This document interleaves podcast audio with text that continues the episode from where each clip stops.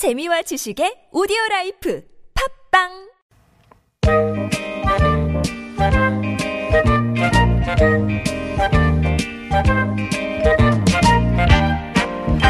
여러분의 마음을 보고 듣고 어루만져 드립니다. 이호선의 심봤다. 우리 좋은 사람들 월요병 치료제죠? 숭실사이버대학교 기독교 상담복지학과 이호선 교수님 오셨습니다. 안녕하세요. 안녕하세요. 반갑습니다. 상담계 뚫어뻥 달리는 순환선 이호선입니다. 예.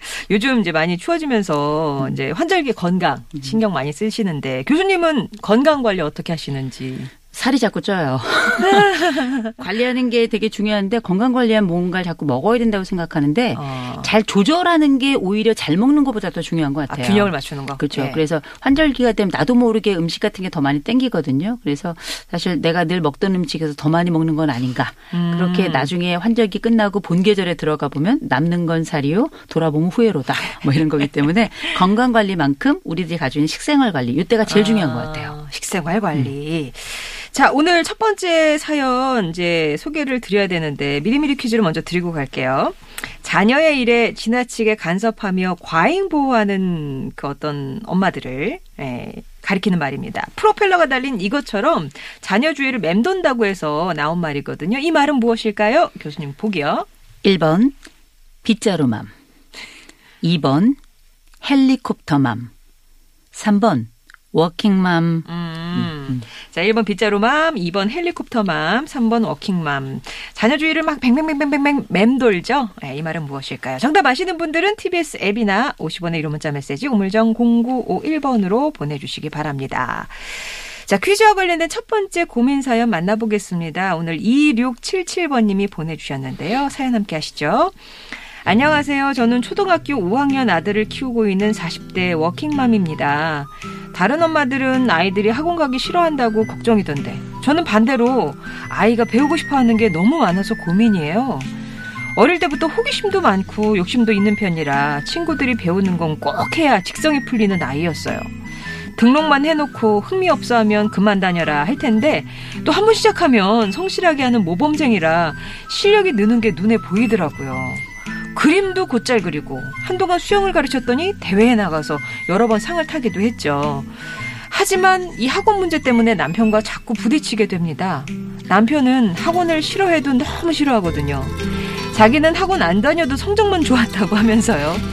공부야 그렇다고 하지만 음악이나 운동 같은 것들은 혼자서 배우기 어려운 거잖아요. 아이가 미술에 재능이 있는 것 같아서 미술학원 다닌다고 했을 때도 남편과 상의를 했는데 남편은 반대를 했었거든요. 아이가 딱 해서 몰래 보냈는데 남편이 나중에 알게 돼서 크게 싸웠던 적도 있었고요.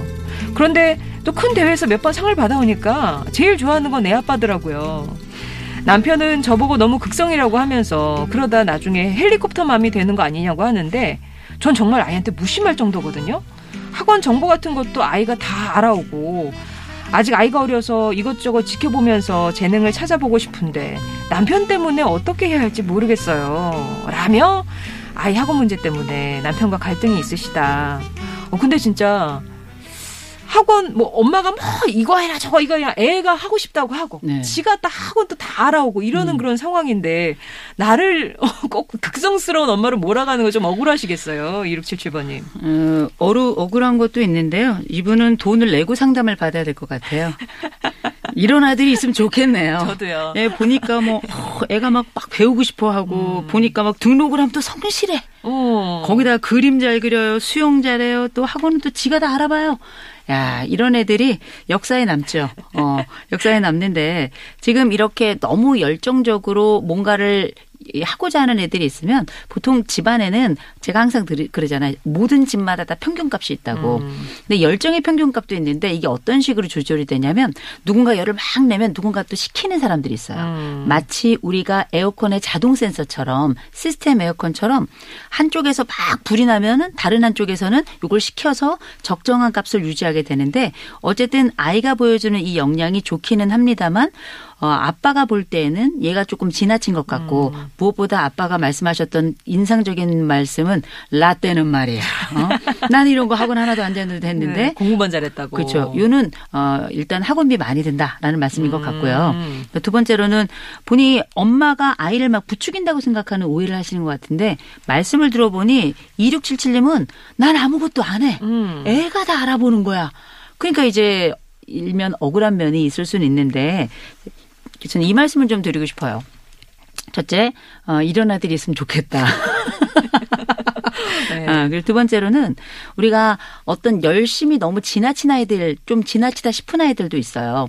근데 이제 그 아이들은 보통은 첫째보다는 둘째들이 욕심도 조금 아. 많고 경쟁심도 있고 이렇다 보니 뭔가를 막 펼쳐놓고서는 일부만 하게 되거나 잘안 하게 되거나 어, 다 있죠. 네. 저희 집에도 있네요. 어, 같은 같은 애가 저희 집에도 있는 것 같아요.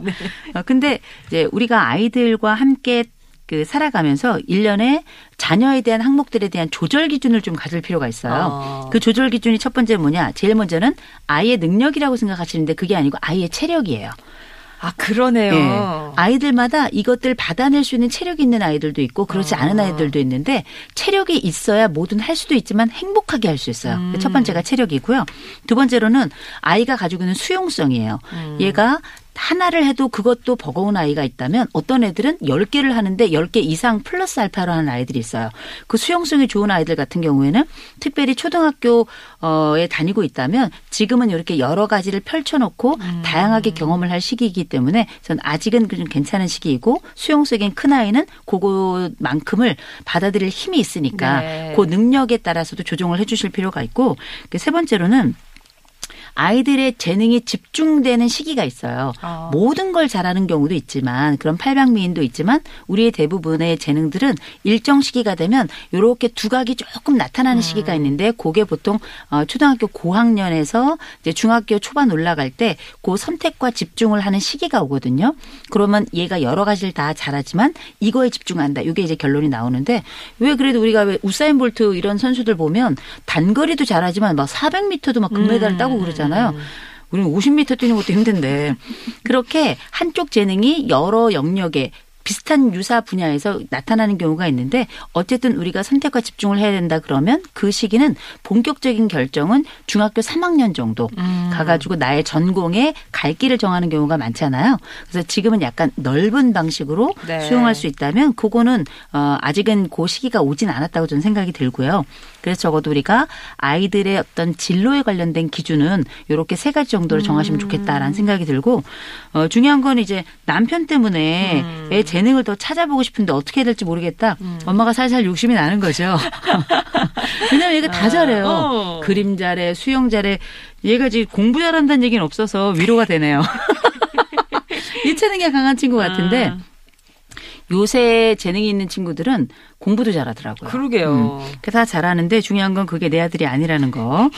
어쨌든 이제 아이의 재능을 다양하게 찾아보는 건 전 나쁘지 않다고 생각하는데 보통 보면 그 재능을 찾는 방식이 학원을 다녀서 그 학원에서 얼마나 성과를 내느냐 이걸 통해서 재능을 발견한다고 생각하시는데 꼭 그렇진 않아요. 음. 요새는 아이들 재능을 발견하기 위한 여러 그 검사 도구들도 많고요. 그래서 어 영재들을 위한 여러 재능을 찾아주는 그 기관들도 있습니다. 그러니까 굳이 여러 군데 학원을 다니면서 경험적으로 체득하는 것도 좋지만 그런 것들 을 한번 찾아보시면 좋고 꼭 그게 아니더라도 이 아이가 보니까 전체적으로 성실성이 제가 볼 땐 가장 중요한 재능이 아닌가 싶어요.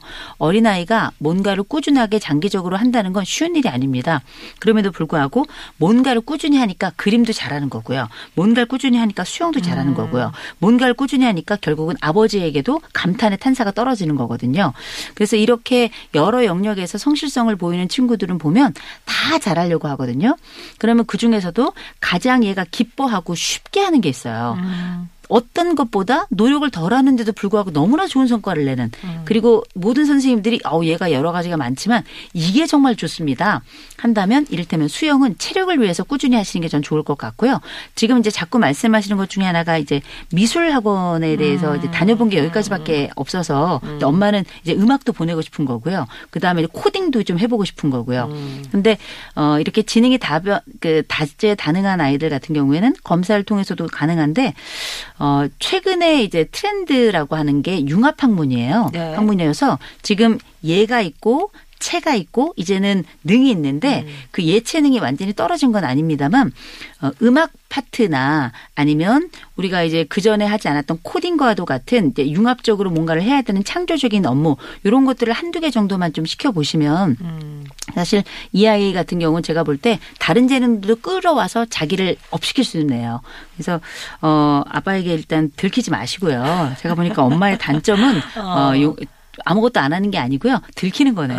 그래서 하나 정도는 네. 한번 잠깐 좀 시켜 보시고 대신에 저는 미술이나 음악이나 아니면 어 이런 그 그림 같은 경우에는 생애의 드라마를 만드는 굉장히 중요한 소재라고 생각하기 때문에 그냥 꾸준히 했으면 좋겠고요. 음. 네. 그중에서 수영은 빠짐없이. 아, 체력을 네, 위해서라도. 네, 그럼요. 체력은 무조건 꼭 박태환이 안 되더라도 음. 어 체력이라는 건 너무 너무 중요한 거기 때문에 그리고 체력이 있기 때문에 성실성도 있는 거예요. 음. 굉장히 중요한 거라 그런 식으로 해서 들키지 말고 어, 한 번쯤 요렇게 아이의 재능을 찾아볼 수 있는데 한번 가시면 좋을 것 같고요. 음. 그리고 어 애가 스스로 알아서 하는 애면 지가 또 찾아와요. 음. 다른 애들 하는 걸 보고 욕심만 내는 게 아니라 이게 좋겠다 저게 좋겠다 고학년이면 어느 정도 판단을 합니다. 그래서 네. 너무 많이는 말고요.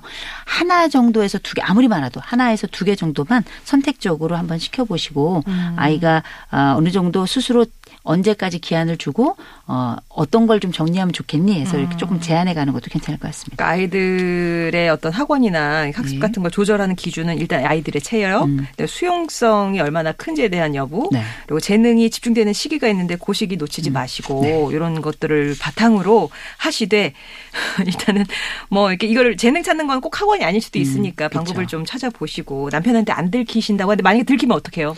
딱 한두 개만 더 시켜볼게. 뭐 이렇게 설득이 들어가야 되는 거예요? 일단 싸워보고요.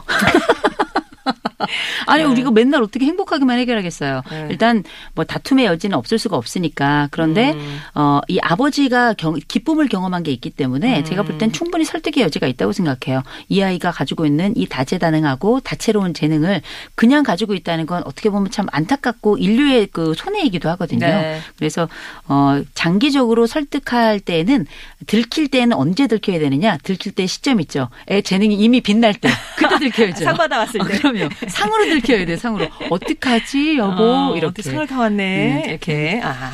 자, 이렇게 해결책을 드리면서 마음심만이 이호선 교수님의 한 줄 정리 듣겠습니다. 애가 자라면 걱정이 없다.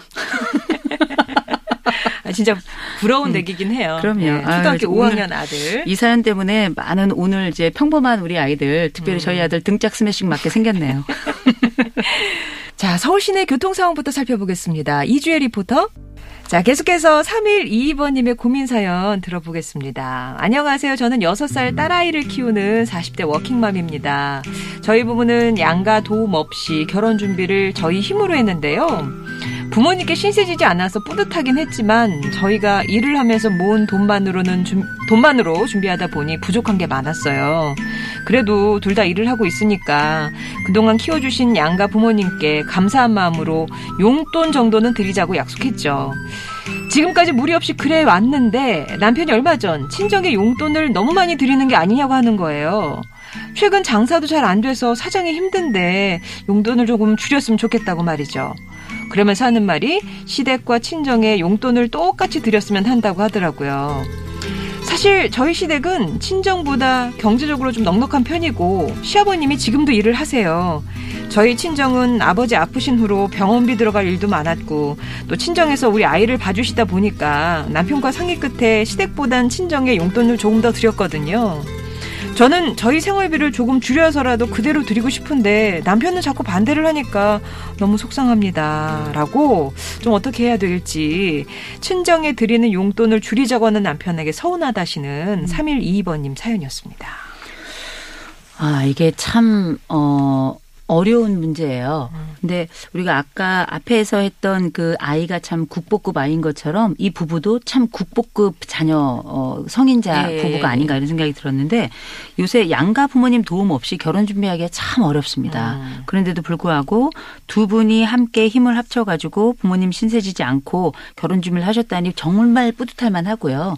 그리고 제가 참 좋았던 게 뭐냐면 그 둘이 모아서 함께 재산을 일구어 가는 과정에서도 양쪽 부모님을 어쨌거나 간에 챙기고 있어요. 네. 지금은 사정상 비율이 서로 맞지는 않을지언정 음, 음. 이렇게 부모님들을 챙겨가면서 독립적으로 자기의 삶을 만들어간다는 게 요즘 세상에 보통 일도 아니고 보통 마음도 아니에요. 음. 먼저 정말 예쁘다. 이렇게 음, 말씀드리고 싶은데 지금 우리 가운데 좀 어려움이 생겨났어요. 음. 보통 보면 부부들이 둘 간에 성격으로 다투는 경우도 많이 있지만 대개 부부들의 갈등의 정황은 주변 환경적인 요인에 있는 경우가 훨씬 더 많아요. 네. 아이에 관련된 부분이라든지 아니면 주변에서 여러 어려움들이 동시다발적으로 밀려온다든지 이런 건데 지금의 경우에는 외부 곧 친정아버지가 오랫동안 좀 아프시면서 용돈을 드리는 부분에 있어서 지금 얼마나 드리시는지 모르겠는데 또 경기가 동시에 또 어려워지고 있어요. 음. 어, 그러니까 남편 입장에서는 지금 아이가 여섯 살이면 6년 정도 우리가 아버님께 또 특별히 장인 장모님께 조금 더 그 용돈의 분량을 많이 늘렸다면 아, 지금은 좀 비슷하게 해야 될 때고 전체적으로 비슷하게 하되 둘 간의 어, 비율은 맞추지만 전체 양은 좀 줄였으면 좋겠다. 이렇게 이제 주장을 하는 거라 남편 얘기도 우리가 입장을 바꿔놓고 생각해 보면 틀린 건 아니에요. 음. 같이 노력했고 같이 시작했고 같이 일구어 가는데 사실 어 노력의 과정에서 어 양가가 동대동으로 가고 어 이거는 뭐 이상한 이야기가 아니래이죠. 근데 이제 문제는 뭐냐면 어, 우리 사연을 보내주신 사마나 돌돌님 입장에서 볼 때는 시댁은 친정보다 조금 넉넉하고 시아버님도 아직 일을 하고 계시니까 돈이 그래도 절실하진 않은데 음. 우리 쪽은 조금 절실한 절실하니까. 거죠. 그리고 아마 주변에서 도움의 여지가 그렇게 많지 않은 것 같아요. 근데 남편이 지금 이 시기에 이걸 요청하니까 아마 좀 섭섭하지 않으셨겠나 아. 이런 생각이 들어서 남편에게 내색은 못했지만 남편이 내 친정 사정 몰라주는 것 같아 너무 섭섭하기도 하고 또 내가 평생 이렇게 지낼 것도 아닌데 나를 너무 모르는 거 아닌가 음. 이런 마음에 좀 어, 그늘이 조금 지어 있을까봐 그건 좀 걱정입니다만 어, 이럴 때야말로 저는 요청을 좀 해야 될 거라고 생각해요. 왜냐하면 남편이 어, 뭐 불합리한 요청을 하는 건 아니에요. 다만 시기가 적절한가 이 얘기는 네. 할수 있는 거거든요. 그래서 남편한테 우리가 항상 살아가면서 부부가 결혼해서 법률적으로 계약을 맺지만 사실 살아가며 여러 번 약속하고 여러 번 다짐하면서 우리 마음의 재계약을 하는 거거든요. 그렇게 갱신의 갱신을 거듭하다 보면 우리가 세월이 흘러서 말 그대로 검은 머리가 파뿌리가 되는 건데 남편께 이런 마음의 재계약을 좀 같이 해주셨으면 좋겠어요. 이를테면 당신 얘기 맞다. 어, 양쪽 부모님께 동일하게 드리고 또 공정하게 드리는 게 정말 그 얘기 맞는 거다. 근데 지금 아버지가 아프시고 지금 집안 사정이 조금 많이 어려워서 어 아버지가 지금 언, 지금 병이 어떤 상황이신지 제가 잘 모르겠는데 음. 요 시기까지만 조금 참아줬으면 좋겠다. 아, 요 시기까지 조금 거군요. 예, 기간을 정해서 마음의 재계약 같은 거죠. 그때까지 조금 참아달라 얘기하고 예를 들어서 우리가 그 기간을 뭐 1년이다 아니면 2년이다 이렇게 만약에 말씀하신다. 예를 들어서 우리가 1년을 했어요. 그러면 그때까지는 유예도 가능하고 남편도 그때까지는 기다려줄 수 있는 거고 그때가 되면 양쪽을 조금 줄이더라도 음. 양쪽을 좀 공평하게 해가지고 남편의 의견도 수렴 이 돼야 돼요. 왜냐하면 아. 언제까지나 한쪽의 어, 이런 어려움을 다 해결할 수는 없는 거거든요. 근데 보면 네. 뭐 사정도 사정이지만 아이도 지금 친정에서 봐주고 계시면 음. 너무 50대 50으로 드리긴 좀 그렇지 않을까요? 그래도 음. 아이를 봐주고 계시면 그 조금 더 드리는 게 음. 근데 이제 그동안 키워주신 양가 부모님께 감사한 마음이 있고 그다음에 네. 아이를 그러니까 아버지 아, 아프신 아이를 또 으로 봐주셨구나. 병원비 들어갈 일도 있고 예, 예. 아이도 봐주고 계시니까 거-. 그 값은 조금 더 드려야 되는 게 아. 조금 음. 타당하지 않을까 싶기도 한데. 그 이제 애 아빠가 생각할 때는 이제 애가 어린이집이나 유치원을 가게 되고 음. 그리고 요새 또 코로나 시국이어서 아마 어 할아버지 할머니께 안 가 있었 어떤 아, 어제 변화가 상황. 있었을 예, 수도 예, 있을 예. 것 같은데요.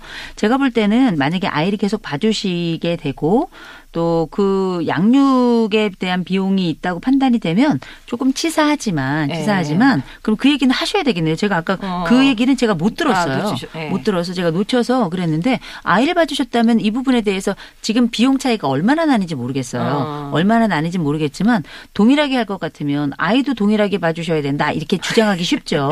그럼 이제 다툼의 소지가 그쵸, 있거든요. 그럼 싸우죠. 그래서 지금은 뭐 우리 애 이름이 정혜라면 음. 정혜를 어, 우리 엄마 아빠가 봐주고 계시 니까 이 부분에 대해서는 조금 양해를 해야 될 것 같아. 음, 음, 음. 아니면 어떻게 하면 좋을까? 음. 어. 아, 아이는 어떻게 하면 좋을까? 음. 아이를 키워주시는 양육비에 대해서는 어떻게 하면 좋을까? 하고 한번 물어보셔야 될 것 같아요. 음. 따지는 식으로가 음. 아니라 걱정의 식으로. 네. 어, 지금 우리 집이 어렵기도 한데 이건 어려움의 주제도 있지만 아이를 봐주시는 부분도 있는 건데 그럼 어떻게 하면 좋을까 라고 한번 음. 물어보시면 남편의 생각이 나올 텐데 남편은 공평에 기반을 두고 있긴 하지만 그 시기를 좀 늦추는 거는 아이의 성장에 따라 훨씬 더 융통성 있게 달라질 수 있을 것 같아요. 네. 그래서 대신 우리가 우리 부부 괜찮은 부부거든요.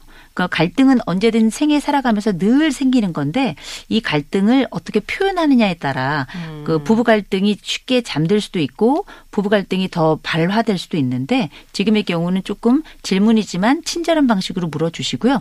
그리고 어, 남편의 말이 틀린 말이 아니라는 것도 인정해 주시고 대신 이런 합의가 잘 안 될 때는 기간을 정해서 일종의 유예 기간을 좀 갖도록 하는 것도 예, 괜찮을 것 같아요. 음. 정말 기간이 설정이 돼 있다면 제가 남편이라도 조금 더 마음이 편해질 수 있을 것 같아요. 네네. 예. 자, 그러면 마음심만이 이호선 교수님의 한 줄 정리 듣겠습니다. 삶은 늘 재조정되고 상황에 따라 인생은 늘 갱신이다. 네. 그 뭐 1년, 2년 얘기하신 후에 상황이 또 좋아질 수도 있는 거니까. 어, 그러면 그리고 그때도 계속 유지가 될 수도 이런 있는 어려운 거니까. 집들은 로또가 한번 팍 터져줬으면 좋겠어요. 팍 터져줬으면. 음. 예, 복이 막 넝굴째 들어왔으면 좋겠네요. 자, 이렇게 정리를 하고요. 미리미리 퀴즈 정답 발표합니다. 자녀 일에 지나치게 간섭하면서 과잉 보호하는 것을 부르는 말이죠. 프로펠러가 달린 이것처럼 자녀 주위를 맴돈다고 해서 나온 이 말은 무엇일까요? 정답은 2번 헬리콥터 맘입니다. 타타타타타타타.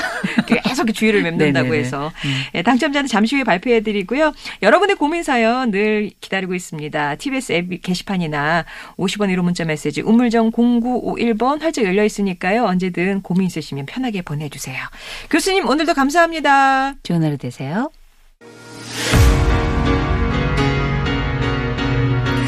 자, 선물은 따랑따랑해님, 7738번님, 8843-4391번님께 보내드리겠습니다.